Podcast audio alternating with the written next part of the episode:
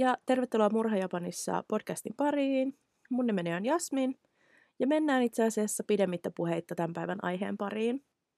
Tomohiro Katoo syntyi vuonna 1982 Aomorissa varakkaaseen perheeseen.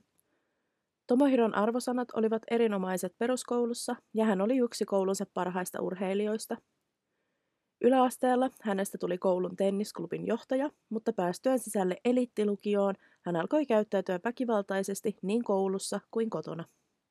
Lukiossa hänen arvosanansa laskevat rajusti ja 360 oppilaasta hänen sijoituksensa oli 300.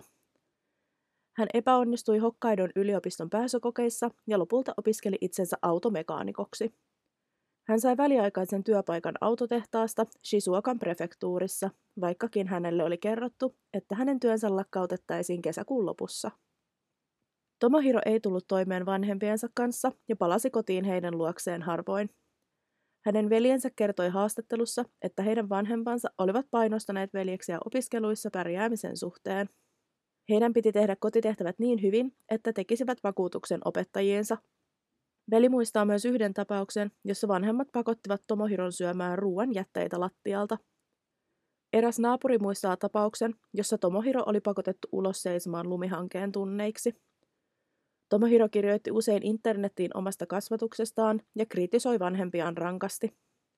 Hän uskoi, ettei perhe enää välittänyt hänestä ja velkaantuneena hän yritti itsemurhaa vuonna 2006 ajaen autonsa päin seinää. Kesäkuun kahdeksantena päivänä 2008 25-vuotias Tomohiro Kato vuokrasi monta tonnia painavan kuorma-auton ja suuntasi sen kanssa Tokion Akihabaraan. Oli sunnuntai ja Chuodorin katu oli suljettu liikenteeltä kuten jokaisena pyhäpäivänä.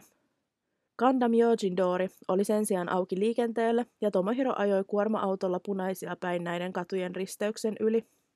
Kello 12.33 Tomohiro osui viiteen tietä ylittävään ihmiseen ja muut kadulla olijat ryntäsivät auttamaan maassa makaavia uhreja.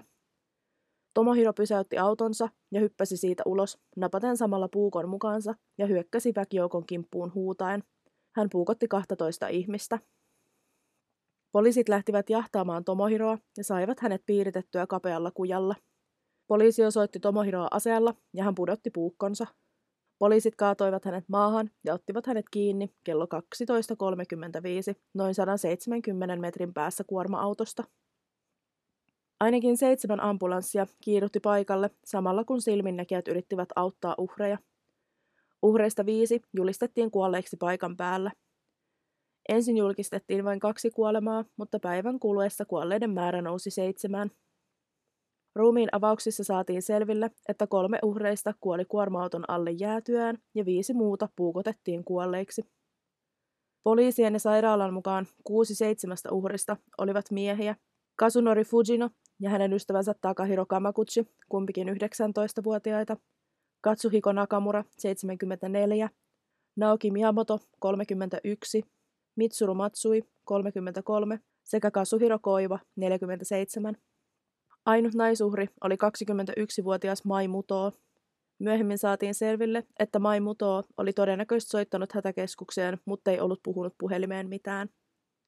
Myöhemmin samana päivänä ihmiset kerääntyivät tapahtumapaikalle suremaan menehtyneitä ja kokosivat muistomerkkiä kadulle. Tomohiro pidätettiin murhan yrityksestä, kun poliisi näki hänen puukottavan naista.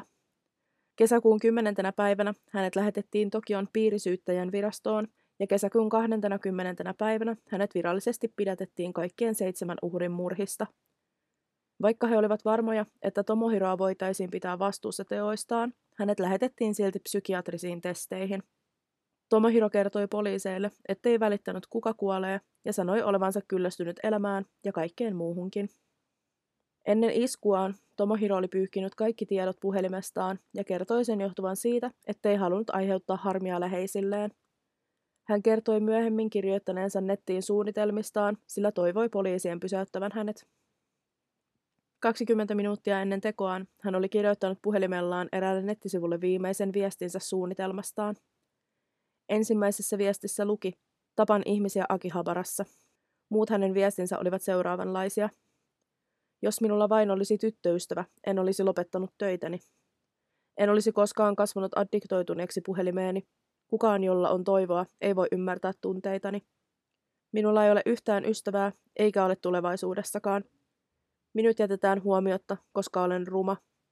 Olen alhaisempi kuin roskat, sillä edes ne kierrätetään. Näiden viestien vuoksi tapausta kuvailtiin jälleen yhdeksi Japanin hikikomoriksi, josta oli tullut väkivaltainen ja itsetuhoisa. Hikikomori on termi, jolla kuvaillaan ihmisiä, jotka vetäytyvät täysin sosiaalisesta elämästä. Japanin median uutisointi hikikomoreista on levittänyt uhkaavaa mielikuvaa kansalle, mutta asiantuntijoiden mukaan he ovat yleensä vain epäsosiaalisia yksilöitä, eivät väkivaltaisia. Myöhemmät viestit paljastivat Tomohiron suunnitelman käyttää ensin autoa, ja sen tulessa hyödyttömäksi hän hyökkäisi puukon kanssa jalankulkijoiden kimppuun. Hän odotti, että Chuodori suljettaisiin liikenteeltä kello 12, jotta voisi toteuttaa suunnitelmansa.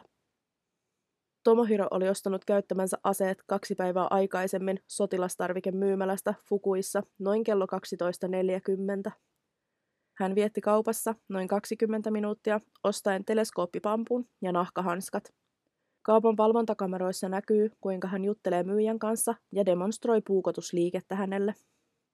Tomohiro matkasi Akihabaraan hyökkäystä edeltävänä päivänä myydäkseen tietokoneensa ja ohjelmistoa saadakseen rahaa kuorma-auton vuokraamiseen.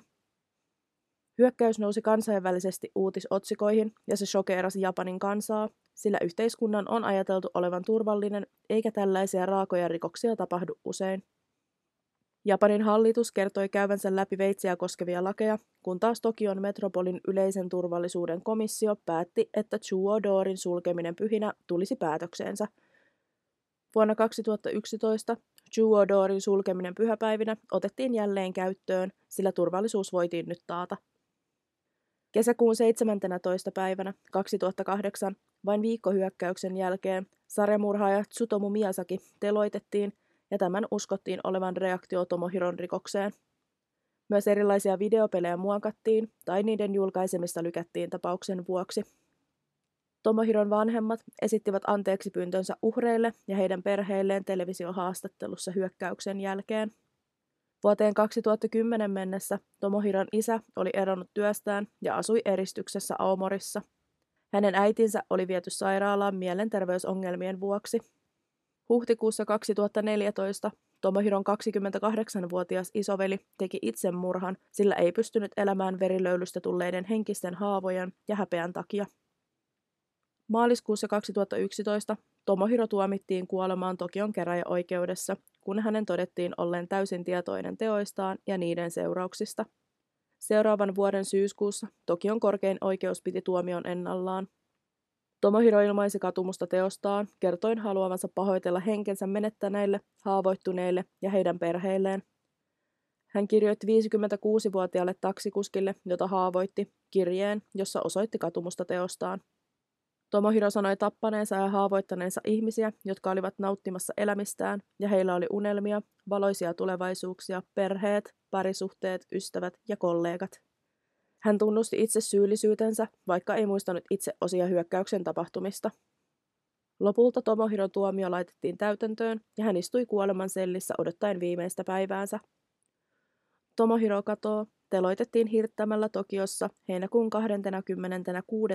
päivänä 2022.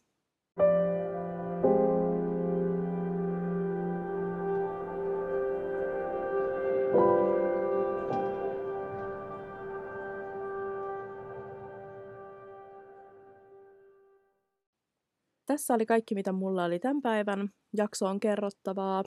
Mulle voi laittaa viestiä Instagramissa at murhajapanissa tai sitten ihan sähköpostilla murhajapanissa at gmail.com. Laitan myös Instagramiin aina kuvia näistä tapauksista, niin sieltä voi käydä sitten katsomassa vähän ns. lisämateriaalia. Mutta ensi viikkoon, moi moi!